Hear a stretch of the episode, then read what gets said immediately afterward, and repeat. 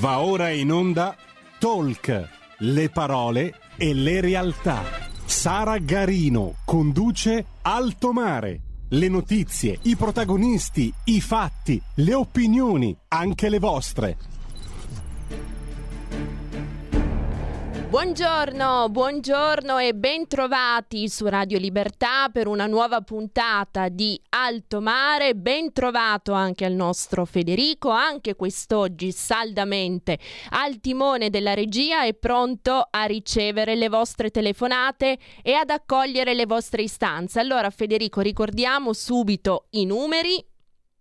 Potete telefonarci allo 02 66 20 3529 o scriverci un WhatsApp al 346 642 7756. Esatto, grazie Federico. Rammentiamo anche le modalità attraverso le quali potete seguirci sulla web tv www.radiolibertà.net. Troverete anche tutte le specifiche per sottoscrivere un abbonamento e sostenere meglio la nostra, vostra radio. Potete seguirci anche in DAB sui canali social di Radio Libertà, quindi YouTube e Facebook, sull'applicazione per cellulare, nonché Dulcis in Fundo sul canale 252 del digitale terrestre comodamente assisi a casa vostra. È sufficiente digitare il 252 sul telecomando del vostro televisore.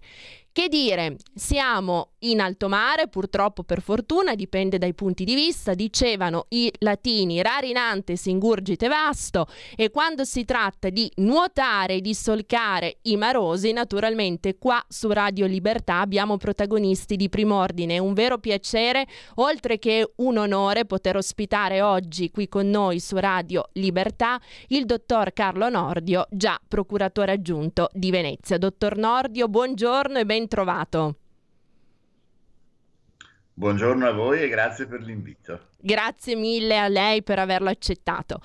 Chiaramente parliamo di giustizia, giustizia giusta oppure giustizia ingiusta. Questa è la suggestione che non è purtroppo una suggestione ma è una realtà, tant'è che il prossimo 12 giugno gli italiani saranno chiamati ad esprimersi rispetto ai quesiti fer- referendari di cui naturalmente parleremo con lei. Prima però vorrei incominciare da una suggestione, questa, questa sì, storia magistra vite, dicevano i latini, quindi qua su Radio Libertà pensiamo che sia sempre meglio fare un passo indietro per comprendere meglio il presente, per proiettarci più efficacemente in avanti. Giustizia, nell'ambito dell'iconografia i greci identificavano confondavano la giustizia con la medesima dea che presiedeva anche la conoscenza, quindi Atena, Atena portatrice della bilancia, dea della sapienza e della conoscenza da una parte, dall'altra anche dea della giustizia. Essere giusti, esercitare correttamente la giustizia passa anche attraverso un legittimo diritto dovere alla conoscenza a 360 gradi, dottor Nordio. Beh, eh, è soltanto oh, la libertà che ti può rendere giusto ed è soltanto la conoscenza che ti dà la libertà. Eh, gli inglesi dicono uh, knowledge is power, but mm-hmm. only wisdom is freedom. Eh, cioè eh, la saggezza ti dà la libertà, la conoscenza magari ti darà il potere, ma se attraverso la conoscenza acquisti la saggezza, allora wisdom is freedom, la, giusti- la, la, la saggezza ti dà la libertà. Una, vorrei aggiungere che lo stesso peccato originale che mm. si legge nell'Antico Testamento ha differenziato l'uomo dalle belve perché lo ha reso simile a Dio, come dice Dio dopo il peccato di Adamo. No? Ecco, dice Adamo è diventato come uno di noi perché sa distinguere il bene dal male, ha mangiato il, il frutto della conoscenza. E da quel momento è diventato un soggetto morale e anche un soggetto di giustizia, perché chi non sa distinguere il bene dal male, chi è eh, eh, come l'animale vincolato semplicemente all'istinto, non è nemmeno libero perché non può scegliere tra una cosa e l'altra. Quindi quello che dice lei è perfettamente vero, giustizia, libertà, conoscenza sono tutti termini eh, tra di loro connessi. Mm-hmm. È chiaro però che eh, qualcosa che la, la libertà e la conoscenza sono necessari ma non sufficienti per essere giusti. Si può essere liberi e anche eh, eruditi, mm-hmm. ma eh, si può essere iniqui e malvagi. Questo però ci porta a un discorso più lontano. Certo, grazie, grazie per questo excursus, dottor Nordio. Ecco, rimanendo sempre sul tema della conoscenza, a suo giudizio e rispetto a quello che è il suo osservatorio, anche il suo muoversi sui territori, che percezione hanno gli italiani dell'importanza di questo voto che ci sarà il 12 giugno? Perché eh, non si sa bene se volontariamente oppure no, è un dato di fatto che non ci sia e non venga fatta troppa conoscenza e troppa divulgazione attorno a questo appuntamento così cruciale. Sembra che il tutto venga messo un pochettino in sordina. Beh, purtroppo l'impressione che ho è appunto questa, che eh, nessuno ne parli e che quindi nessuno ne sia adeguatamente informato. Uh, io ho molti amici anche di un certo livello culturale che eh, di tanto in tanto mi chiedono se davvero si debba andare a votare sulla giustizia e per che cosa. Io mi limito a dire perché eh, non essendo dei tecnici sarebbe inutile anche spiegare loro i singoli eh, quesiti dei referendum. Quello che però dico a tutto, generalmente eh, ogni auditorio, che eh, qui si tratta di votare ovviamente un sì per una riforma radicale e copernicana della giustizia, cioè mm. cioè per mandare un messaggio. È un messaggio globale quello che si chiede ai cittadini, indipendentemente dai singoli referendum, dei quali poi, eh, se vuole, parliamo in modo accessibile. Però quello che si chiede, secondo me la domanda andrebbe formulata proprio in modo molto netto e, e vorrei dire brutale. Se siete contenti della giustizia penale che c'è, disertate il referendum e andate al mare. Mm-hmm. Se invece questa giustizia non vi piace, e io so che alla stragrande maggioranza degli italiani non piace, avete un'ottima occasione per manifestare il vostro voto, inviare un messaggio vincolante, se non a questo Parlamento, almeno al prossimo. E se però, eh, ripeto, doveste disertare il referendum per ragioni vostre perché appunto la cosa non vi riguarda, non lamentatevi un domani quando sarete vittime di una giustizia ingiusta. Certo, assolutamente, è un dovere civico quello che ci ha rammentato. Bene, allora chiediamolo direttamente al pubblico che cosa ne sappia di questi cinque quesiti referendari su cui sarà chiamato a esprimersi il prossimo 12 giugno e nel frattempo, dottor Nordio, esaminiamoli in maniera un pochettino più capillare con lei. Riforma del CSM, equa valutazione dei magistrati, separazione delle carriere dei magistrati sulla base della distribuzione distinzione tra funzioni giudicanti e requirenti, limiti agli abusi della custodia cautelare e abolizione del decreto Severino. Facciamo una rapida carrellata di tutti in maniera tale da tirare fuori quello che i francesi definiscono l'esprino. Ah, allora lei ha citato bene l'esprit, potremmo parlare dell'esprit de geometria o dell'esprit de finesse, come diceva Pascal. Uh-huh. L'esprit de finesse è quello un po' emotivo, l'esprit de geometria è quello più razionale. Io partirei uh, dall'ultimo quesito, quello della legge Severino. Uh-huh. La legge Severino dice una cosa molto semplice, che un amministratore pubblico, sindaco, consigliere regionale o altro, deve essere eh, sospeso dalla carica, quindi cacciato via, dopo una condanna per un reato contro la pubblica amministrazione, attenzione, dopo una condanna anche in primo grado, quindi una condanna non definitiva. E poiché l'esperienza ci dimostra che moltissime condanne in primo grado vengono poi annullate in appello o in Cassazione dove l'amministratore viene prosciolto addirittura perché il fatto non sussiste o per non aver commesso il fatto, quindi con una formula ampiamente liberatoria, e beh, questa legge non solo confligge con la presunzione di innocenza che è scritta nella Costituzione, ma confligge anche con la libertà politica, perché se un sindaco è messo lì per volontà popolare e dopo viene cacciato via in base a una sentenza che si rivela iniqua, non viene vulnerata soltanto la posizione dell'uomo amministratore, certo. ma anche degli elettori che lo hanno messo a quella carica.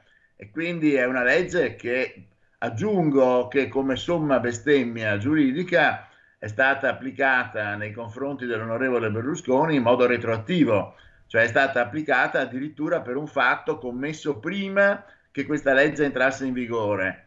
È una legge mm-hmm. che sicuramente non è una legge penale, ma è comunque una norma afflittiva e come norma afflittiva non può essere applicata per un fatto commesso prima che eh, chi l'ha commesso ne avesse conoscenza. Certo. Poi c'è l'altro quesito che riguarda Allora, dottor Nordio, la interrompo prego, un attimo prego, perché abbiamo pubblico in collegamento. Quindi Federico, sì, prendiamo prego. subito la telefonata. Pronto?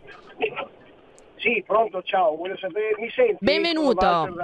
Benvenuto Walter, ciao. la sentiamo forte e chiaro. Ciao. Molto bene, grazie. Allora, intanto dire, ringrazio Nordio, eh, che lo, diciamo che così, due parole, trovo che sia una persona molto intelligente e soprattutto molto seria. E questo mh, mm, dire, me lo mette tra le persone così da ascoltare. Io volevo sapere da Nordio, però al di là di questo discorso del 12 giugno, che peraltro è anche la festa, è anche il mio compleanno, quindi andrò sicuramente a votare, ah. eccetera, eccetera. Bene. Però vorrei sapere cosa ne pensa di quello che è accaduto adesso con il discorso del 28 della manifestazione di Casa Pound proibita, diciamo perché la sinistra ha deciso di fare una contromanifestazione e quindi a Roma non può manifestare Casa Pound contro il governo Draghi. Al di là di come noi possiamo pensarla pro Draghi o non Draghi, però mi pare che queste siano delle dimostrazioni come il DASPO dato al nostro triestino che è andato a Trieste e voleva sedersi i, per discutere del tema del, del, del Vax, no Vax, eccetera, eccetera. Ecco, cosa ne pensa di, questa, di questo momento che non è un momento in cui ci viene praticamente privata totalmente la libertà e quando uno vuole fare dire qualcosa contro, evidentemente, un po' come il discorso anche dell'Ucraina, eccetera, eccetera, non tutti sono d'accordo, d'accordo con questa misura. Cioè io vorrei parlare di questo aspetto della libertà, non vorrei che un giorno anche attraverso queste cose, spero che Nordio ci difenda, chiudessero anche Radio Libertà a questo punto. Grazie mille, ciao. Grazie, grazie Walter. No, assolutamente la nostra voce continuerà a prorompere e a farsi sentire perché non è la nostra voce, ma è la vostra voce, la voce dei territori, la voce del popolo. Dottor Nordio, a lei la parola.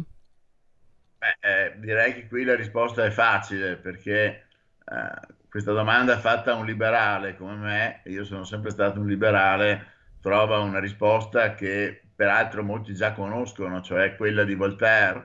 Io non ho le tue idee, ma lotterò fino alla fine perché tu le possa sostenere. Cioè questa è la filosofia del liberale. Ci sono cose che si condividono, altre che non si condividono, altre che addirittura non si condividono fortemente, uh-huh. ma è proprio per questo che chi le esprime, secondo me, ha il diritto di esprimere. Naturalmente, e anche questo ça va sans dire, tutto questo va fatto nell'assoluto rispetto della legge, nell'assoluto rispetto delle regole pacifiche del, delle manifestazioni.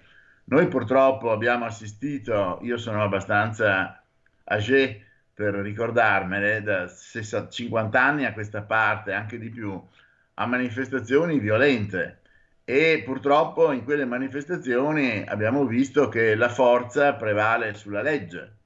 Abbiamo visto essenzialmente manifestazioni di estrema destra e di estrema sinistra. Da un punto di vista numerico, quelle di estrema sinistra erano anche più numerose.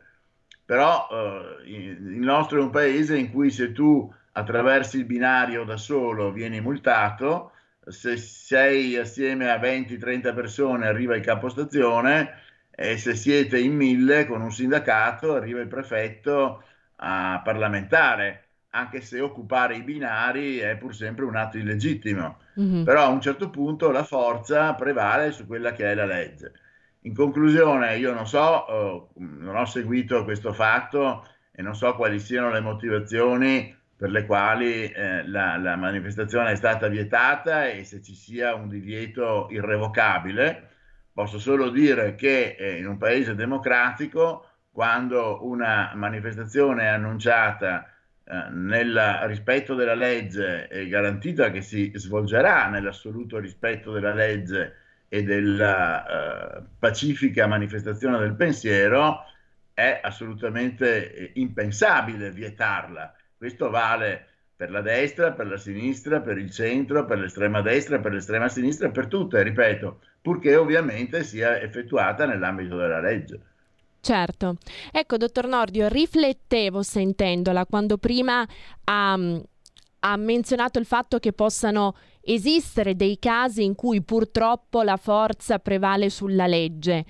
Mm, lei crede che ciò che differenzia, apriamo un attimo una parentesi, ecco, ve- velocissima, il nostro Occidente, il nostro Occidente liberale, democratico, aperto, oltre che liberale anche libero perlomeno sulla carta, sia proprio questo mh, prevedere, ammettere e decretare il fatto che la giustizia debba prevalere sulla forza.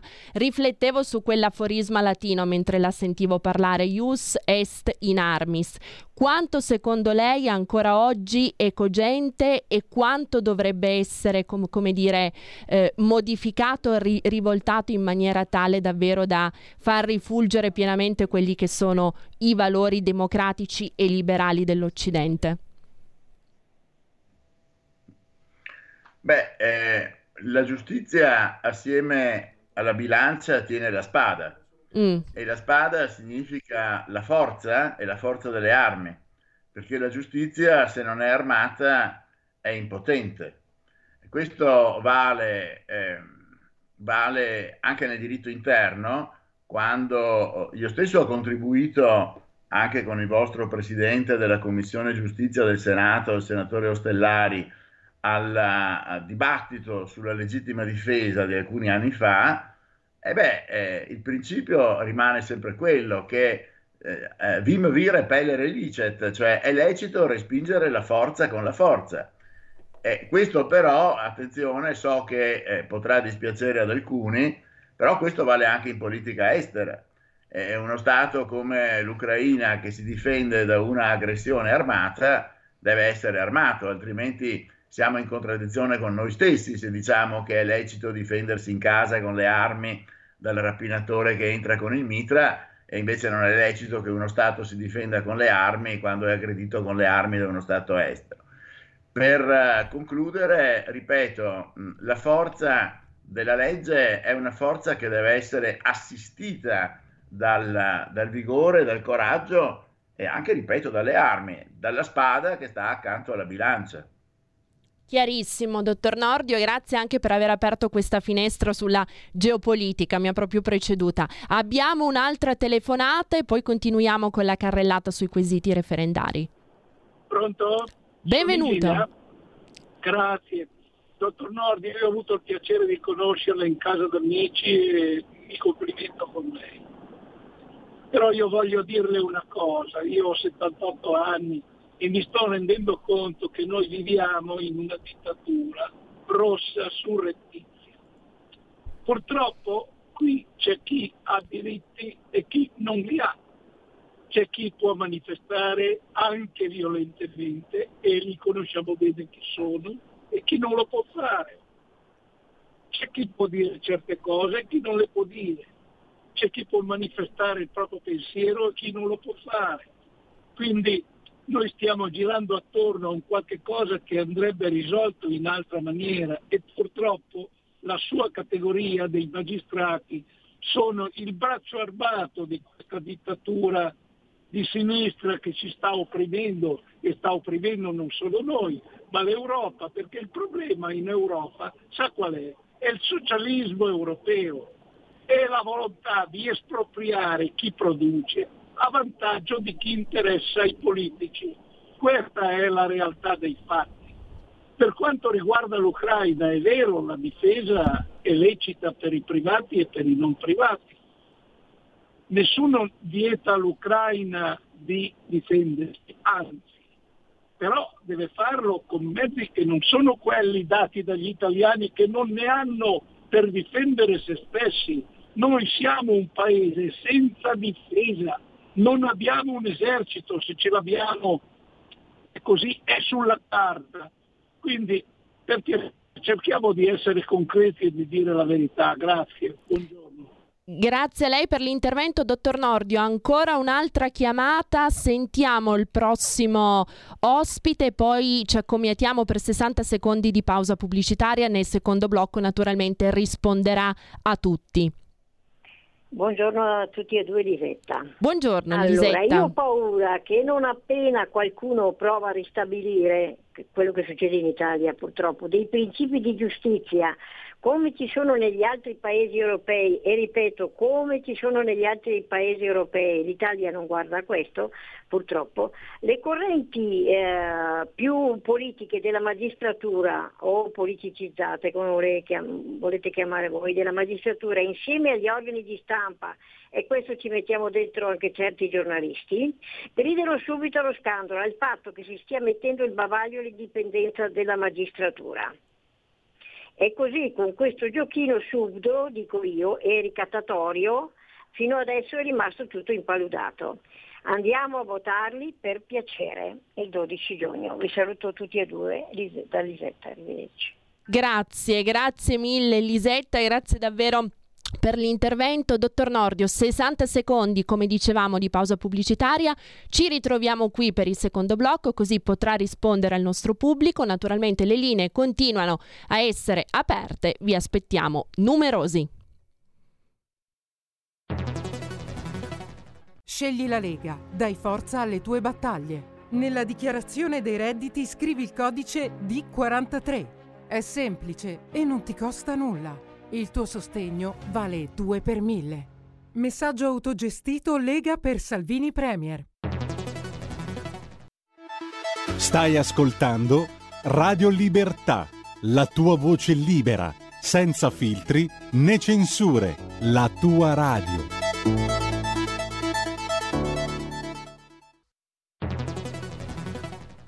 La radio è sempre di più ovunque.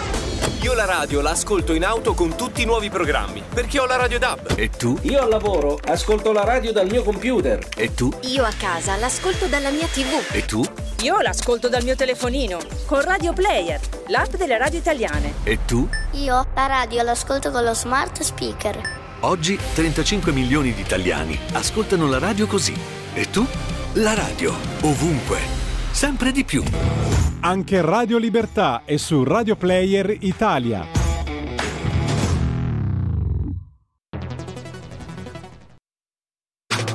Stai ascoltando Radio Libertà. La tua voce libera, senza filtri né censura. La tua radio.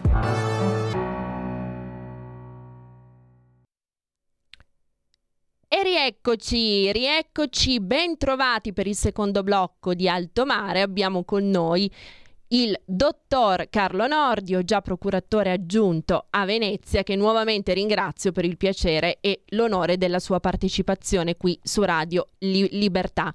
Riprendiamo da dove ci siamo interrotti, dottor Nordio, gli interventi variegati dei nostri ascoltatori e la carrellata sui quesiti referendari del 12 giugno.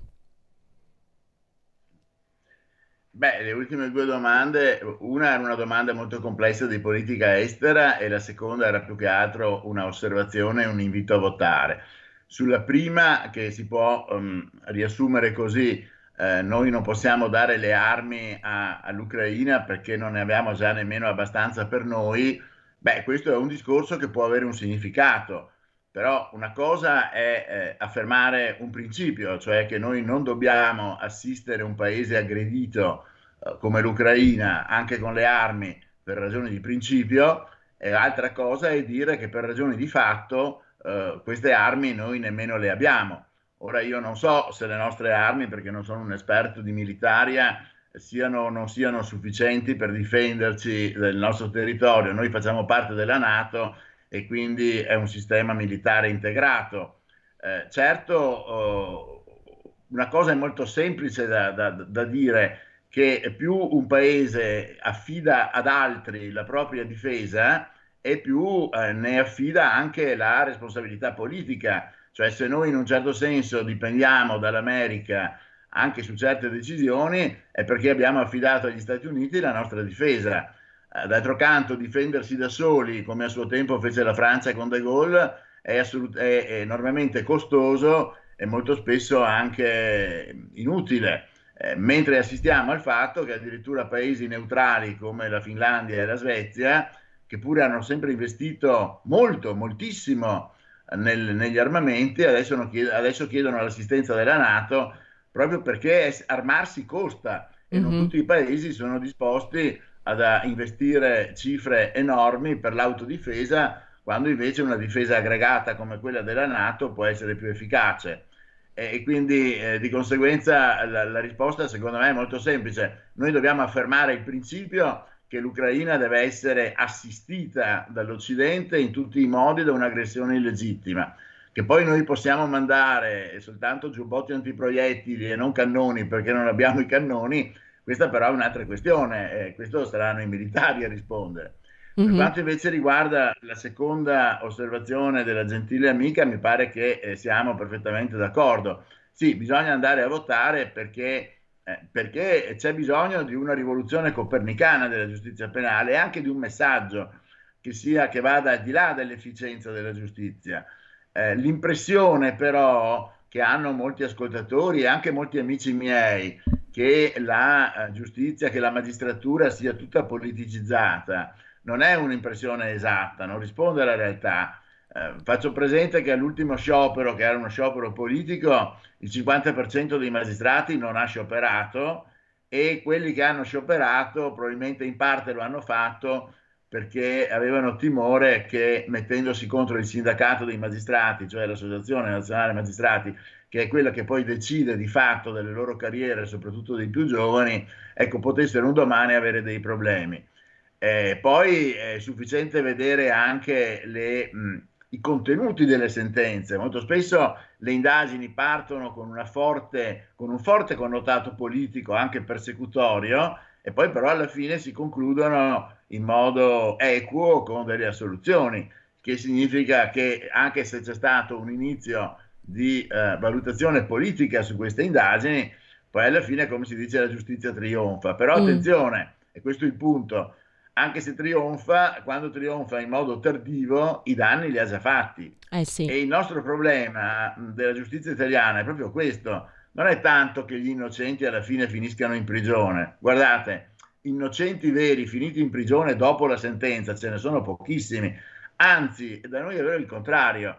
Da noi è facile entrare in prigione prima del processo, quando si è presunti innocenti, ed è altrettanto facile uscire dalla galera dopo la condanna quando si è colpevoli conclamati. E anche mm. a questo serve il referendum, perché uno di questi quesiti limita la custodia cautelare, cioè limita le possibilità di mandare in galera una persona prima del processo e prima della condanna. E quando noi diciamo garantismo, io stesso mi considero un garantista, questo va inteso in un duplice senso, garantismo assoluto nel senso della valorizzazione della presunzione di innocenza prima del processo, cioè io ti garantisco che finché non hai una condanna definitiva, salvo casi conclamati di reato in flagranza, di reato di sangue, vabbè, queste sono cose che sappiamo tutti, ti garantisco che tu in galera non vai. Però il garantismo è anche garanzia della certezza della pena. Eh sì. Io ti garantisco che quello che ho promesso come Stato, se un giorno vieni condannato, poi lo eseguo. Invece da noi avviene esattamente il contrario ti incarcero prima e poi ti dico che abbiamo scherzato e magari ti metto fuori con vari provvedimenti indulgenziali anche per aver commesso dei reati odiosi. Mm-hmm. Esattamente tutto il contrario di quello che prevederebbe il buon senso e esattamente il contrario di quello di, r- rispetto a quello di cui ci sarebbe bisogno oggettivamente. Certo. Mm-hmm. Ecco, dottor Nordio, eh, lei ha utilizzato un altro vocabolo che ritengo assolutamente cruciale, quello di certezza. In fin dei conti, la produttività di uno Stato, l'economia, le dinamiche interne di uno Stato si fondano in oggettivo sulla fiducia, sulla fiducia dei cittadini, sulla fiducia dei cittadini che sono risparmiatori, tra l'altro. Se viene meno la fiducia e viene meno anche a fronte, come ci rammentava lei all'inizio, di una giustizia che non funziona, buona, di una giustizia ingiusta, quantomeno farraginosa, è inevitabile che si assottiglino e si sviliscano sempre di più le certezze. Quindi non c'è stabilità, non c'è equilibrio, non c'è certezza, c'è incertezza. Tutto il discorso produttivo, economico a contorno crolla, si innesta quello che è un circolo vizioso, no?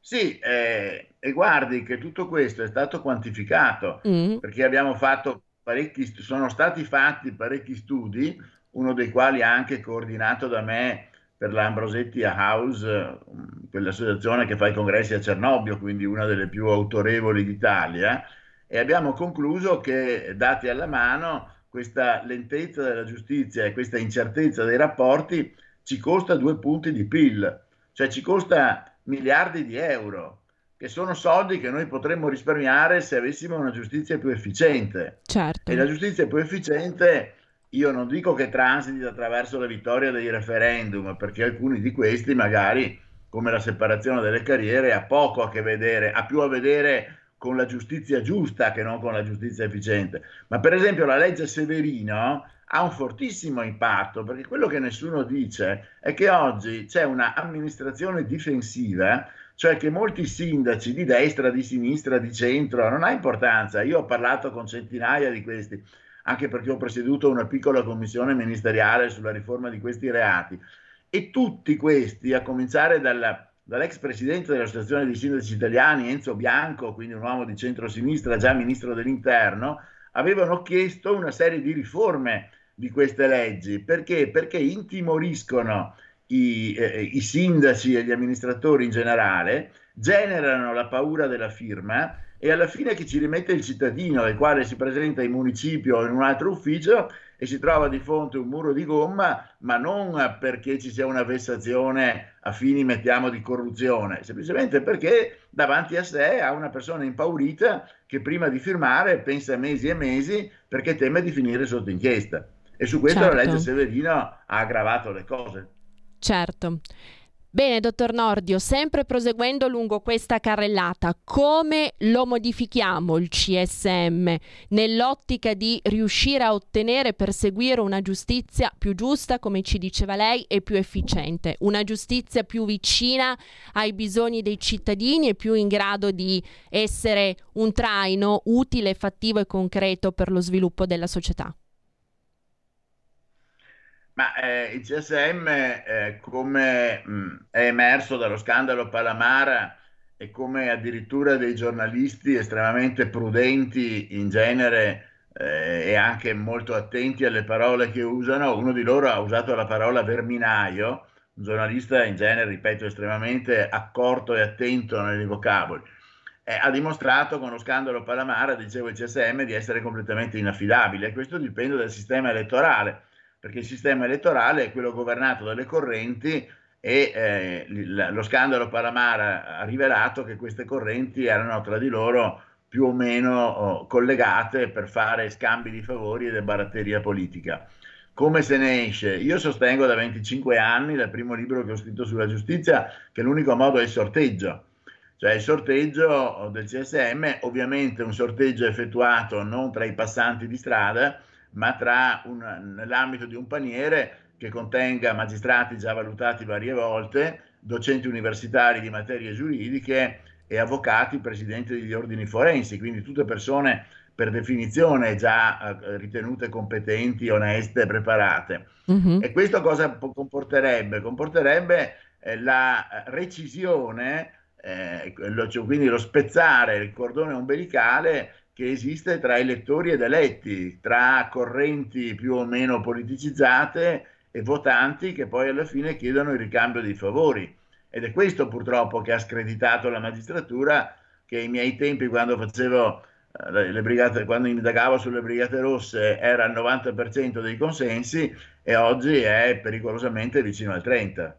Certo, chiarissimo, dottor Nordio, del resto lo dicevano già anche gli antichi, divide e timperano nel momento in cui si creano correnti, correntine, correntoni, è chiaro che i singoli, le monadi possano acquisire maggior potere, maggior visibilità, maggior influenza, però l'insieme, il corpus chiaramente ne perde. È ovvio questo.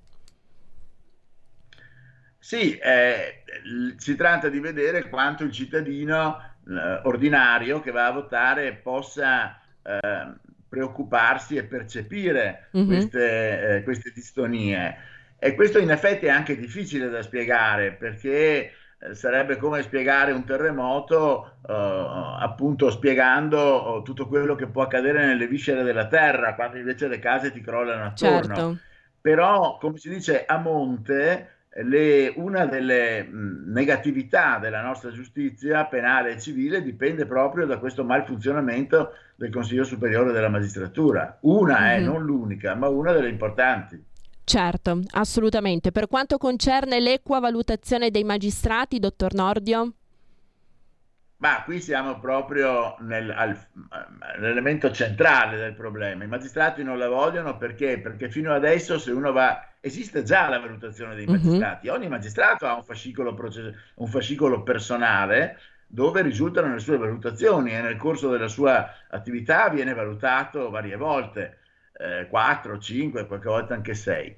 E, eh, solo che queste valutazioni sono fatte a stampone. Se uno le va a leggere vede che il 99,9% dei magistrati sono bravissimi, intelligentissimi, preparatissimi, laboriosissimi.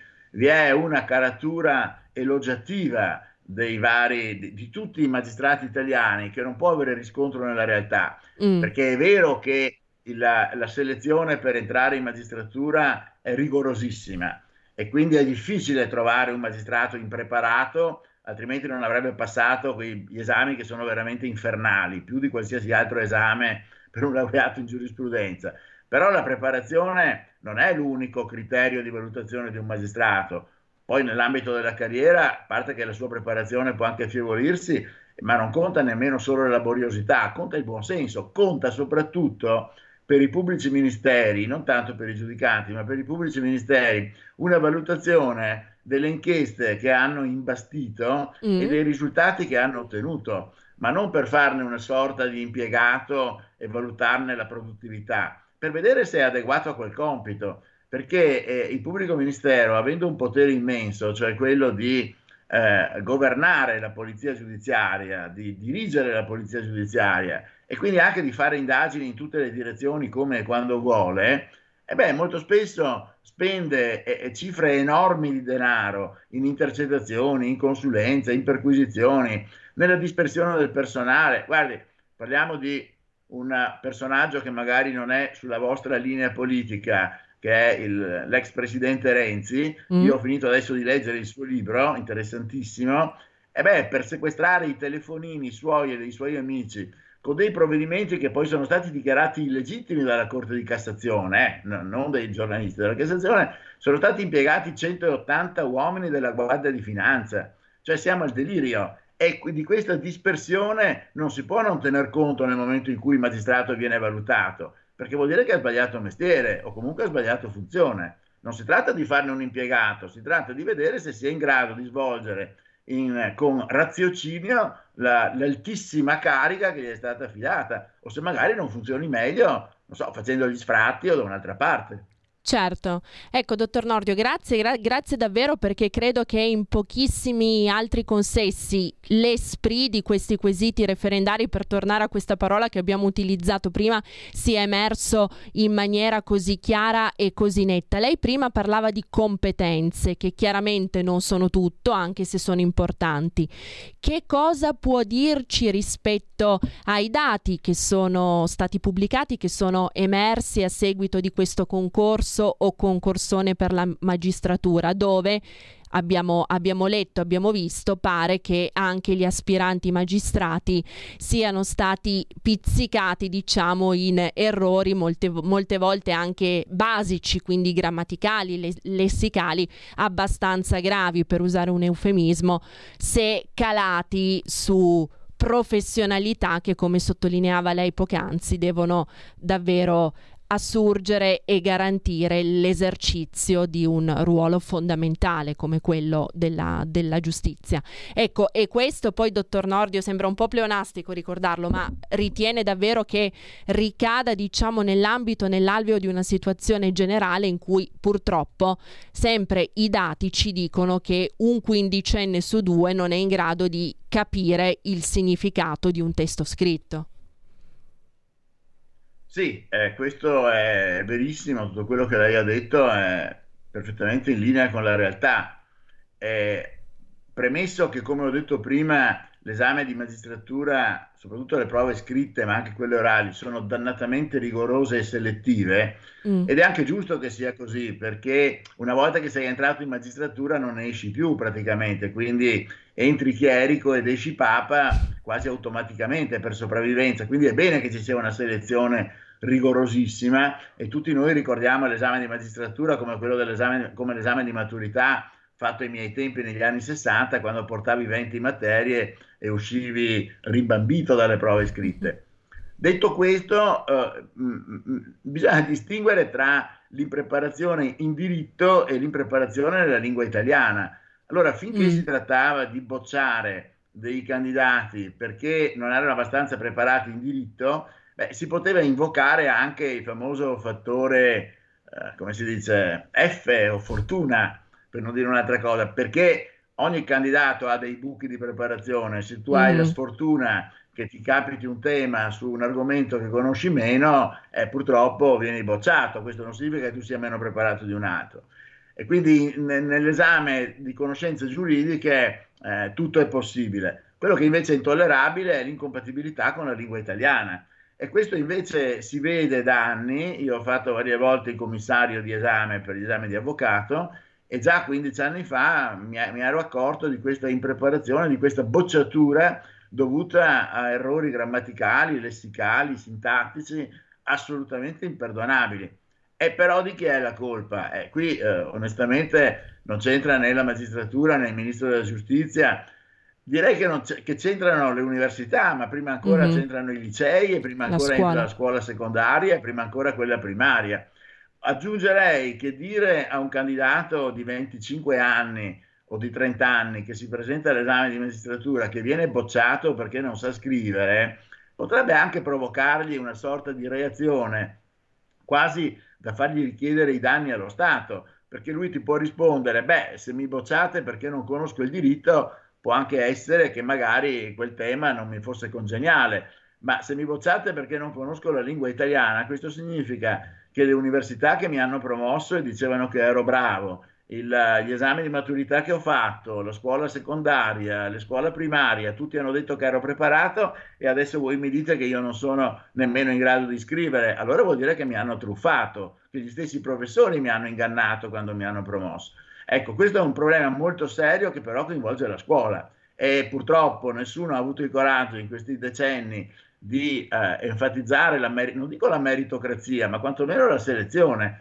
Eh, Todos Caballeros hanno promosso tutti, volevano addirittura rimuovere qualsiasi forma di prova scritta perché avrebbe, eh, non lo so, provocato dei traumi psichici ai ragazzini. Ed eccoci qua, arrivi all'esame di magistratura a 25 o 30 anni e resti sulla strada, lo stesso per l'esame di avvocato mm-hmm. perché sei un analfabeta. Ma questa è colpa della scuola, questa è colpa davvero della politica che sulla scuola ha fatto appunto una politica nefasta.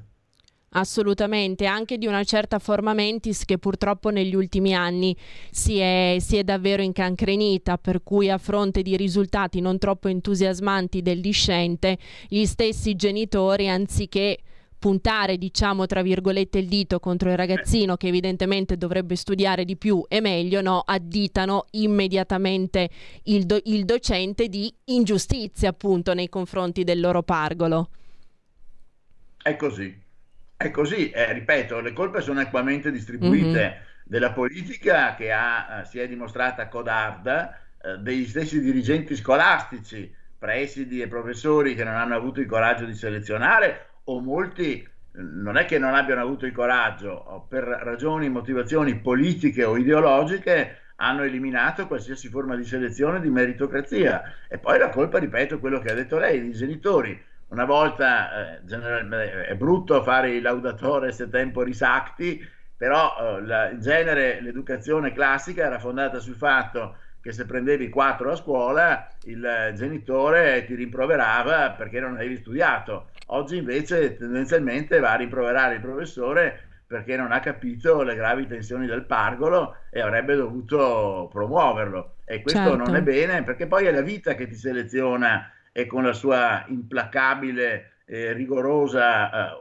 oggettività ti dice se sei bravo o meno. Certo. Solo che, ripeto, questo è un discorso un po' più lungo, però è importante, è diciamo che essere bastonati, ovviamente bastonati dal punto di vista mh, idea, ideale, eh, cioè nel senso di essere delusi eh, a 15 anni, eh, è una cosa, esserlo a 30 è un'altra, perché ormai una parte della vita l'hai fatta e non sai come riciclarti. A 15 anni certo. puoi rimediare benissimo, a 30 anni un po' meno. Assolutamente, chiarissimo, dottor Nordio. Abbiamo ancora tre minuti prima del termine. Chiudiamo così come abbiamo incominciato circolarmente con una suggestione.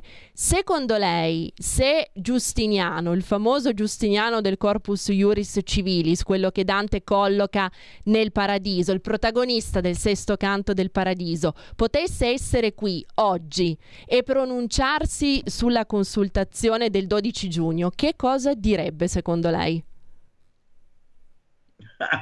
Beh, è una domanda eh, che è rivolta al presidente dell'Associazione per il sì, potrebbe suonare retorica. È ovvio che direbbe votate 5 sì, poi aggiungerebbe eh, che è una condizione necessaria ma non sufficiente per una rivoluzione copernicana della giustizia.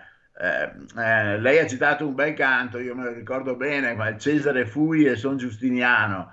Eh, Dante privilegia alla figura del Cesare, cioè dell'imperatore, quella del giurista, perché eh sì. un paese senza un diritto che funzioni è un paese zoppo, è un paese destinato, se non al fallimento, certamente a un declino inesorabile. E quindi la giustizia, non perché io l'ho amministrata per tanto tempo e perché è pur sempre un po' il mio mondo culturale, ma è uno degli elementi fondamentali della, della sopravvivenza dello Stato e quindi io credo sì che Giustiniano direbbe ricordatevi che prima di essere un imperatore io sono stato uno che ha messo a posto il diritto.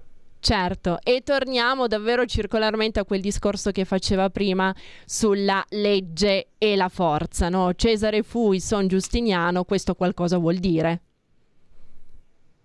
Sì, vuol dire che eh, la, la, giustizia, eh, quello che ho detto prima, la giustizia deve prevalere su tutto, ma per poter prevalere deve essere assistito dalla forza. Una giustizia senza la forza è una giustizia impotente mm-hmm. e quindi alla fine eh, diventa, eh, diventa, soggezione. È un poco come la neutralità disarmata di cui parlava Manzoni, esatto. che diventa resa e diventa anche quella soggezione. Ed questo vale per le persone, vale per gli stati uno Stato, non bisogna confondere la pace con la resa, non bisogna confondere la pace con uh, la schiavitù o addirittura con, la, mm, con il dar ragione all'aggressore o al violento. La giustizia si afferma con la forza, purtroppo, eh, beh, però non per nulla la giustizia, ripeto, assieme alla bilancia tiene la spada, altrimenti è impotente e non serve a nulla. Assolutamente, grazie, grazie davvero dottor Nordio per questa puntata, grazie, grazie per l'appello, per, eh, la, per l'esprimersi per il sì il prossimo 12 giugno, ci auguriamo naturalmente di averla ancora ospite qua ad Altomare su Radio Libertà per continuare a parlare di giustizia, tante cose abbiamo detto oggi, tante altre avremo e avremmo ancora da dire, l'argomento è vasto, siamo davvero onorati di, di poterla annoverare tra i nostri relatori. Grazie davvero, dottor Nordio. Il piacere è stato mio e spero in un ulteriore invito. Assolutamente, grazie, grazie, grazie, mille, grazie al nostro pubblico, grazie come sempre anche a Federico al timone della regia. Mi raccomando, adesso non cambiate frequenza, anche se siamo in DAB, perché i programmi di Radio Libertà continuano. A presto! Avete ascoltato Alto Mare.